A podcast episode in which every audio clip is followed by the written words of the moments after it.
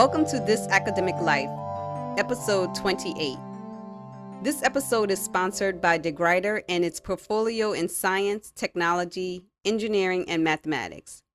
For students and researchers in mathematics, DeGruyter's 2022 catalog is now available at thisacademiclife.org. If you're interested in being a sponsor, then please contact us at sponsor at thisacademiclife.org. Hi, my name is Kim Michelle Lewis. I'm a professor of physics and associate dean of research. Hi, I'm Pania Newell. I'm a professor in mechanical engineering. Hi, I'm Lucy Zhang. I'm a professor of mechanical engineering. In the past couple of years, you might have heard a lot about diversity, equity, and inclusion, or DEI. It has become an ubiquitous part of academics. In many institutions, we observed an increasing presence of DEI, such as a required DEI statement from a candidate when they apply to a faculty position, similar to the research and teaching statements we have been requiring. Some institutions are also requiring a DEI statement to be part of their tenure and promotion packages. But what is the meaning of DEI? What are we trying to achieve? How are we putting this in the context of academia as a whole? We all have so many questions about where it came from and where it's going. We're so fortunate to have Mr. Matt Pincinet with us today. Matt is the Director of Diversity, Equity, and Inclusion at the Guilderland Central School District in the capital region of upstate New York. He's been appointed at this position since September of 2021 He's also an adjunct faculty at Clarkson University. I'm taking advantage of the fact that he's my neighbor and a good friend. He graciously said yes to our invitation and to talk to us about DEI. Welcome, Matt. Thank you so much for having me. It is an honor and a privilege to be here with such esteemed academics. And I feel like this is one of the highlights of my day today and something that I'm looking forward to carrying not only with me through the rest of the week, but also bringing back to the students that I'm fortunate enough to work with as well. So thank you again so much for having me. Oh, thank you so much, Matt. I know that you love your students. I have been hearing so many touching and good stories about you caring about your students that you have. Let's have you introduce yourself a little bit. Yeah, so thank you. Uh, as you mentioned, I am the Director of Diversity, Equity, and Inclusion at Guilderland Central School District, and I also an adjunct faculty member for Clarkson University in their education program. And both of those two are passions of mine that I feel very, very grateful to be able to occupy both of those spaces. I love the idea of supporting and giving back to the profession of education, but I love even more the actionable steps that I'm able to take in order to support students in their journey going from the time they enter our school district and to the point of graduation and making sure that they know that they're valued and that their story not only matters, but it's one that deserves to be told and it's one that will be heard. So, this is really a blending of both worlds. And just kind of outside of this, I don't want to paint a picture as if I just sit in a vacuum of DEI or teaching and what that might look like. I'm a regular person. I love playing basketball. Lucy, you know this. I, that's that's one of my favorite pastimes. I'm not about playing and challenging students. If I need to either try to boost my own ego, but that doesn't always work out for me. But you know, I think that it's more to try to have some of that balance in life. And this is one of those things that really has been a highlight for me. So I was fortunate enough to teach history before this, and that also plays a large role in my work. But I'll I'll circle back to that later on. Oh, that's wonderful. So our topic of today is to learn about DEI. So I think many of us all have very different interpretation of these words.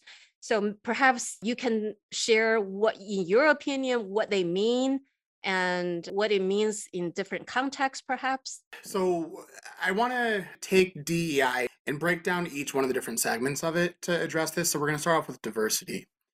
Now, a lot of the times when folks hear the term diversity, I think that people are drawn to this idea of okay, now this is just people trying to talk about systems of oppression and all the ways that they've been disadvantaged. And while those things are historically and factually accurate, that we do have marginalized communities, and that stems from issues surrounding race, gender, sexuality, national and ethnic origin, religion, and there are so many different facets of it.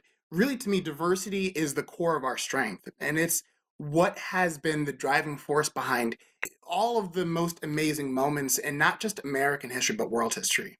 And what I mean by that diversity, it comes from the strengths that you and I have.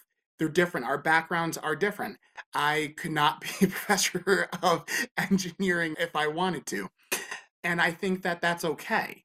And the fact that we have different skill sets, that fact that we have different hermeneutics, different way of seeing the world, different paths that we've walked, when we're able to bring those together, we're able to go so much further than if it was just one of us moving on our own.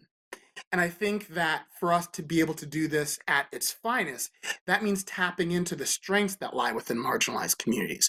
So it's not just about the systems of oppression, which are very real and which do need to be challenged and dismantled. It's about seeing what every single student in my context, every single student as well in your context, and in the broader sense of life, what seeing what each individual brings to the table, because everyone has something that they can do in an excellent manner and everyone has something worthwhile saying and everyone deserves to be heard in that. And so when we're able to factor in now our diversity of thought and diversity of ability diversity and, and that means you know physical ability that also means our talents whether that be with music or art or really any other medium tapping into those and learning and listening to the lived experiences of others. When we look at equity i want to kind of bring up a cartoon that's very very well circulated um, many folks have probably seen the one of the fence where there are people trying to watch a game and there's one person who's already taller than the fence someone who's eye level with the fence that can't see over it and someone who's a step below that. And so equality is giving everyone a box. You're giving everyone the same exact resources so that you're saying hey we're treating everyone the same and now you can't say that we're favoring one over the other. Well the one person could already see over the fence and see the game. They didn't need that box. That's an unnecessary support the person in the middle, that's exactly what they needed. And that support is something that's valuable for them. And it's helping them achieve what they can in what they, you know, have the capability to be able to achieve. But for the other person, that support isn't enough to get them to be able to see the game. Now they're just at eye level with the fence and still can't see above it. Equity, in a basic sense, is being able to give people what they need. So this translates in the cartoon to the shortest person, they would get two boxes, and now they're able to see above the fence. The person in the middle gets one box, and they're able to see above the fence. Another person already was able to. So, what separates equity from equality, equality is using the same solution to try to get different outcomes, whereas equity takes a look at okay, well, what is it that folks need to be able to achieve what they are capable of and to be able to move past the barriers that have been put in their way? And I would argue that honestly, we need to take it a step past that and move towards justice, because justice would be removing the fence. And that's really where I would like to move things. Even when we get to the point of equity, we are approaching what we need, but there are still inherent systemic problems. The system itself hasn't been fixed, merely our approach to the system is now better. And for the final strand, inclusion, what that means to me, I mentioned that I was a history teacher before my current role, and I was fortunate enough to be a co teacher. Now, I loved that so much, and I had the most amazing co teacher in the world. She's a special ed certified teacher, and she is phenomenal in the classroom. In a lot of academic contexts, at least at the elementary and middle and secondary levels, translates to a least restrictive environment. I'll try not to use too many education buzzwords, but basically having parity with students who are identified and your gen ed population. And so for us with co teaching, we had a blended classroom and the idea is that we want to give every student the ability to learn in the environment that is least restrictive for them, where they'll be able to have the most success. So that's kind of what inclusion looks like in teaching, at least at the secondary level. I love your definitions too. Thank you so much for sharing it. You brought up a good point about justice, and I'm part of an association called American Geophysical Union, and it was the first time that I heard the term JEDI so it's basically justice, equity, diversity, inclusion. And I tried as different organizations that I'm involved with to bring attention to this justice part of it, but they all go with different versions of the EDI, DEI, and nobody cares about that Jedi part because Jedi is so cool. And I think the justice part is the part that you touched on. And that I think that would make the society a better society. What are your thoughts on that? And have you heard anybody in your organizations moving towards not just having a different acronym, but just working towards justice as well?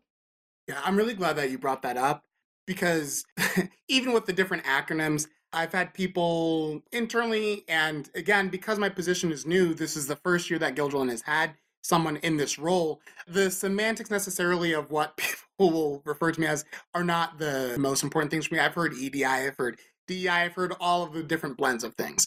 What I care about is the work that we're doing. And I love that you highlighted, like, do we have folks in my district moving towards that? And I would say yes. Our superintendent is someone who's expressed both publicly and even in conversations with me that this is something that is a commitment, not just from her, but really that's where the district is moving. Matt, and you mentioned that this is a new post in your school district, and your superintendent is very supportive of this initiative, very supportive of your program. So my question is, along with all these different systemic issues that you mentioned, why do you think the position is only happening now? Why didn't happen it before? And it's a systemic issue that has been there for hundreds of years. And why now? Why not later? Yeah, that is the million dollar question right there. But I think the answer is embedded in the question that the issues are systemic. And a large part of it is that there has been progression in terms of conversations with race. I'm going to use this as a lens because I think that that's one of the ways that we might be able to unpack because it's a very large thing and I want to try to condense it. So we'll use race as a lens for this, where maybe 20 years ago, people who felt that they were being very, very progressive would say things like, I don't see color. In doing so, by not recognizing my color, by and i'm not saying that that needs to be the primary driver that uh, in terms of like racism but saying you don't see that i'm a black man what you're doing is you're negating my lived experiences because as a black man there are things that i've experienced that have shaped and molded the path that i've walked on in life that have shaped my experiences with people from a bunch of different spheres of influence and in positions of power and what that's done for shaping my worldview. That to understand me you have to understand and not just accept because I, I don't think tolerance is really what our goal is. It's embracing and understanding and learning. So to get to that place you have to see who i am. What it means is a commitment and a visible commitment to learning and to continual work and so i think that this is something that very well should have happened years ago i know that as a student myself i didn't go to Guilderland, but i would have vastly benefited from these initiatives i needed these things to happen and just because they didn't happen back then, I think is no reason for us to say that they shouldn't happen now or say, well, we were just fine before. Maybe you might have been from your lens, but there are children who were hurting and who were suffering daily who were not fine. So the district is willing to give that commitment and put in the resources and this position to really launch all the different things that you're doing. But in most of the places that I know, this program or this initiative doesn't really exist. They mostly rely on faculty themselves to kind of organize and form some committees and try to figure things out. But we have no guidance, we have no resources, and everybody is already stretched so thin with everything that we were already given tasks right? So in terms of research, teaching, and service. So now that some of these committees were asked to, or faculty or instructors were asked to address DEI with absolutely no guidance. You know, I have seen some of these applications of faculty writing those DEI statements. They go from one end to the other. I mean, you don't see a particular direction. I don't even think anyone knows what to expect, but they had to write it. right? So what are we doing? I mean, like I, I don't think we're at the right, we're not trained. We're I don't think we're at the right position to do any of this. Yeah. So to that, I am going to completely agree with you. And that might sound like weird, like, wait, what? No, but like, this is literally what you do. Shouldn't you want this to be?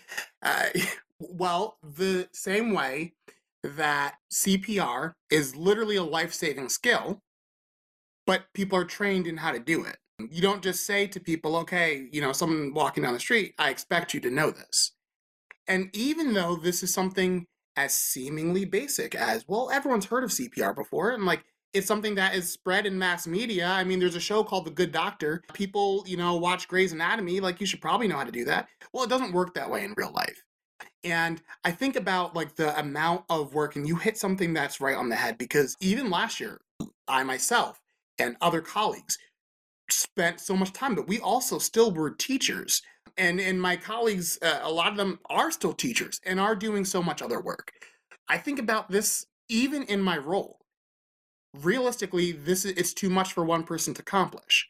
And so this is where trying to find people to help shoulder the load makes things a little bit more accessible but the training has to be something that goes in. And we can't go in with assumptions that folks know not even just the language to enter the conversation, but what to do when you're having it.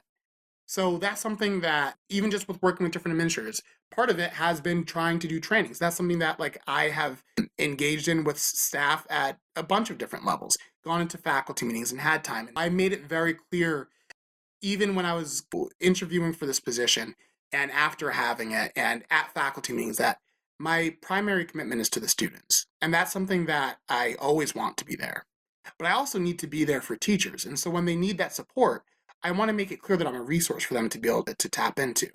And so I think when this work is done best, it's when it's done well. And so for it to be done well, we have to train folks and we have to explain what this means. And we have to go into things like the difference between equity and equality. If you want it to be done well, then you need to equip people with the resources to be able to do that work. Matt, thank you. I like that how you said that we all need to be trained. I'm guessing probably Lucy and Kim experience the same thing. In most of these committees, people they look around and they see who looks different and they say, "Oh, you should be part of this committee." Women, people of color, and they form this and they assume that you all know or we all know what EDI, DI, JEDI, all of this they mean, right? And no training whatsoever. And that's to me, that's the wrong part and everybody's definition seems different of the, just a simple word of diversity. Everybody's having different definition of diversity in their mind and then when you put all of them together they don't even agree on you know the definition of one term in there. And then now we are expected to change the whole culture of the department or the university or the college. And i think the training part is the missing part because i mean i don't know anything. Might be diverse but that doesn't mean that i can change the culture or help with other communities. I thought that it was a good point that you mentioned about the training. I agree. Going back to something Lucy said when people interview and they have to prepare these statements about DEI, and it goes from one extreme to the next. I totally agree about the training and what my other colleagues said, but how much of this is a learned behavior? How much of this is passion and compassion and a part of the lived experience? So, what do you think about that versus the training? So, when you compare lived experience with training, you'll find that I think that the people who have the lived experience are why people look around and say, oh, let's ask Kim to answer this question. Right? Because they have that lived experience, which is very important. But we also don't speak for the entire community as well. So I just wanted to know how do you balance training and that lived or learned behavior? I love, I love that you just said that. That was actually where I was going to go next because I think part of the thing that goes unnoticed, and when, you know, just addressing that, hey, looking around the room and people go to of color, they go to women, they go to just marginalized communities to do the learning. Part of this is because that training aspect, a lot of that training is our lived experiences. So for me, understanding how to navigate the world as a black man, I didn't sit down in a lecture hall to learn that. I didn't have to learn that from a book. I learned that from my interactions with my peers from the time I was four years old. And to see different people who've told me all sorts of disparaging remarks, to have heard racial slurs and to see what that does to my psyche, to see how I feel when I've heard people use that to my siblings and my family, and the helplessness and the rage and the frustration and the sadness that it can overtake. I felt that feeling of panic in moments when things can be a very, very tense situation. And I know that sometimes that I am judged and looked at first as a black person before I'm looked at as a human being. And so we have those lived experiences. And that's more training than we could get from a session. But I think that part of it, that training, it's, it is absolutely something that people need to seek out. I think it's a twofold thing. So if we look at it from the system level, to change the system, our organizations cannot it's not a reasonable thing to say, well, just change because now it is a more, we're more socially conscious and aware. Even though, to be honest, I find it frustrating sometimes. I'm like, we're just getting aware now, but I digress. But I think that these systems, for the organization to say that they want to change, this is where you need to invest in it. The same level of seriousness that we view a need such as hunger or shelter, that's the need that we have to view this as. Because I think some people don't understand the seriousness of this. To someone who's in a marginalized community, to students who are at an increased risk of suicide simply for their sexuality, their gender, for their race, we need to understand that this is as much a matter of life and death. This is not a convenience. This is not a band aid that we're sticking on something. And this all circles back to what I opened with, where knowing the stories of people is where some of that transformative personal stuff happens. So, for us to truly see an impactful situation, organizations absolutely need to do training. And that training is not going to be a one off, it can't work as a one off. It needs to work as a recurring thing that's updated as we learn and grow more. But then also, individuals need to put in that work because as the system changes, individuals are what comprise the system. So those individuals need to be able to shift as well so that we're able to move forward in the manner that folks need us to. I think convincing many individuals is probably the hardest part. Some automatically understand the essence or the importance of this. Some simply don't care because they never experienced anything. They can't comprehend the existence of this DI movement. They cannot, they say this is just one extra thing that people are throwing onto me on top of my other responsibilities. I feel the system itself or the institutions themselves, that part of training needs to be somewhat mandatory at some level, just so that they start to at least understand the basic concepts before they even appreciate the whole movement or process. Absolutely. I couldn't agree more with that. Absolutely. Yeah. And I also think that faculty is, is they're different creatures, right? They don't like to be told what to do. That's why we become faculty members because we have that academic freedom. So you almost have to pretend to be a psychologist and use reverse psychology. And instead of forcing them, air quotes, to go to training, you represent those thoughts in the faculty meeting. I do it all the time. Some people say, oh, you called out so and so. But if you do it in a manner where they don't feel like you're calling them out, then you can have those discussions in faculty meeting like, hey, why are you guys thinking about it this way? This student really could be having this issue. And then it's not in a training, so to speak, where you're checking a box. Oh, yes, I did that for this academic year.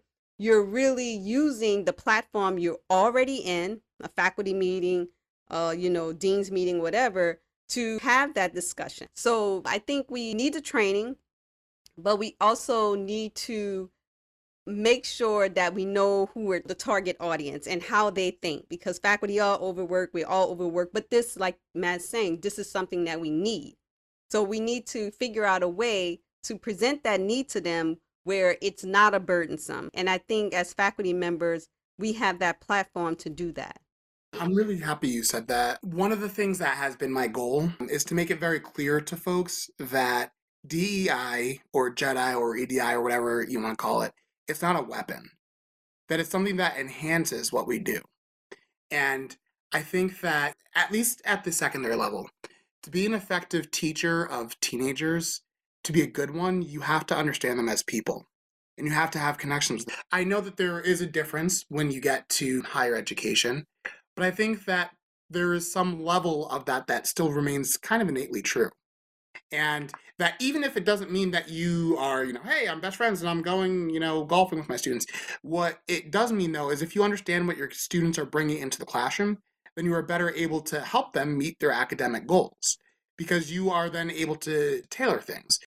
Also, Matt, I was thinking that one thing that it's missing in this space is a genuine love. Because if we really love one another in a genuine way, we will be able to sit and talk and have an honest discussion and understand each other. And I feel that's missing from most of these EDI committees. It's more of a check mark for institutions. They just want to say, we have this, this is in place, but it's not. Maybe my understanding is wrong, but I feel that component of love is missing because if I really, really care about this, if I really, really love being involved with the EDI, I would practice it in whether I'm in that committee or I'm outside in my day to day life, whether I'm talking with my other colleagues or if I'm in a grocery store. And I think that the institutions, like academic institution, they should teach us because we are teaching next generations, right? We are teaching them how to become critical thinkers. But that love part is the missing part because I think it's like another committee doing other type of task but that love part it's not important in when we are hiring faculty right it doesn't play much of a role but in the edi i think it's very very crucial aspect of it so matt you've at this position now for about six months or so. What are the actual activities that you have implemented uh, within the school district? And assuming that you've already done some, how do you measure the effectiveness of these activities in the short term or long term? Because I mean, we're all engineers and scientists here. We love to be able to validate our hypothesis or models. So I wanted to know a little bit more about, you know, these specifics so that perhaps we can translate those into our universities. So today marks 106 days in this position. And that went by very fast. And it seems like so much time, but also I think about it and that's not even half of a year. We don't have a baby being now six months at that point. And so in that time, one of the logs I have, I've divided it into four different categories. So direct student interventions, workshops with teachers, workshops with the administration, and community partnerships and stuff like that. So I'm going to say for each thing at least. And honestly, there are some of them, it might even be double if I counted all the smaller things. So there have been over 128 different direct student interventions at this point whether that's meeting with students, hearing their experiences, workshopping things with them, doing lessons in classrooms. And I'll go to some of those specific things of what that might look like. Over 78 different things with the community, whether that's like public meetings and doing events, partnerships with different folks, trying to bring them into our schools to work with our kids. Um, right now, we're doing one on one with a teacher who's looking for help, one on one with students who are looking for help, to training level things, or to doing workshops. We have regular PD for administrators and doing workshops with those surrounding a range of different topics. So there's been a lot of different things. And one of the systems that I've used to measure them, obviously, my log is more of a qualitative kind of thing. So being a liberal arts person and historian, my quantitative stuff, I'm like, ah, the numbers are just the numbers. It's fine. It's fine. I just want like everyone to smile and feel good. But one of the ways that I measured, I even asked that in my interview, I was like, okay, so what would we see as being like, you know, my KPIs? How do we know that I'm doing a good job? For me, it's in the fact that people feel safe. So it sounds like it's a small thing, and it might even sound alarming. Like, how, hold on, how have there been over 100 things that have happened at this point that you're meeting with and working with students about? Well, part of it is that these things aren't new. This means that over 100 different times, students have, eh, across the district, which has thousands of students, 4,800, they now have an outlet and a place where they feel safe and to go to. So to me, the fact that students have common it's consistently gone, and not only consistently, it's actually increased. That to me means it's working. I think about what's happening in elementary classrooms. And again, part of this is going to be a long term thing. I'm hoping by the time that they leave this district, that when they go to their institutions of higher learning or their the workplace, that they'll carry these lessons and that we'll see it reflected in our community moving forward. Wow, that's really nice. I think all of us and all of our institutions and all the other institutions that we know of can benefit so much from your expertise and your experience. Uh, well, well uh, Matt, this is so nice. This is such a great conversation. I think all of us had learned a lot today, and we hope DEI would continue to be one of the key points, not just simply being there, but actually do great things to strengthen the communities that we are in. Thank you so much for your time. I mentioned it at the beginning, but I really do mean it. It's been enjoying a privilege and an honor to be able to spend some time um, with such brilliant women. And so thank you for hearing from me. Thank you so much for listening. We hope you enjoyed this conversation. This episode is sponsored by DeGruyter and its portfolio in science, technology, engineering, and mathematics. For students and researchers in mathematics, DeGruyter's 2022 catalog is now available at thisacademiclife.org. You can follow us on Facebook and listen to our latest episodes on iTunes, Spotify, Amazon Music, or Google Podcasts. If you're interested in being a sponsor, then please contact us at sponsor at thisacademiclife.org. Join us next time for the good, the bad, and the ugly of this academic life.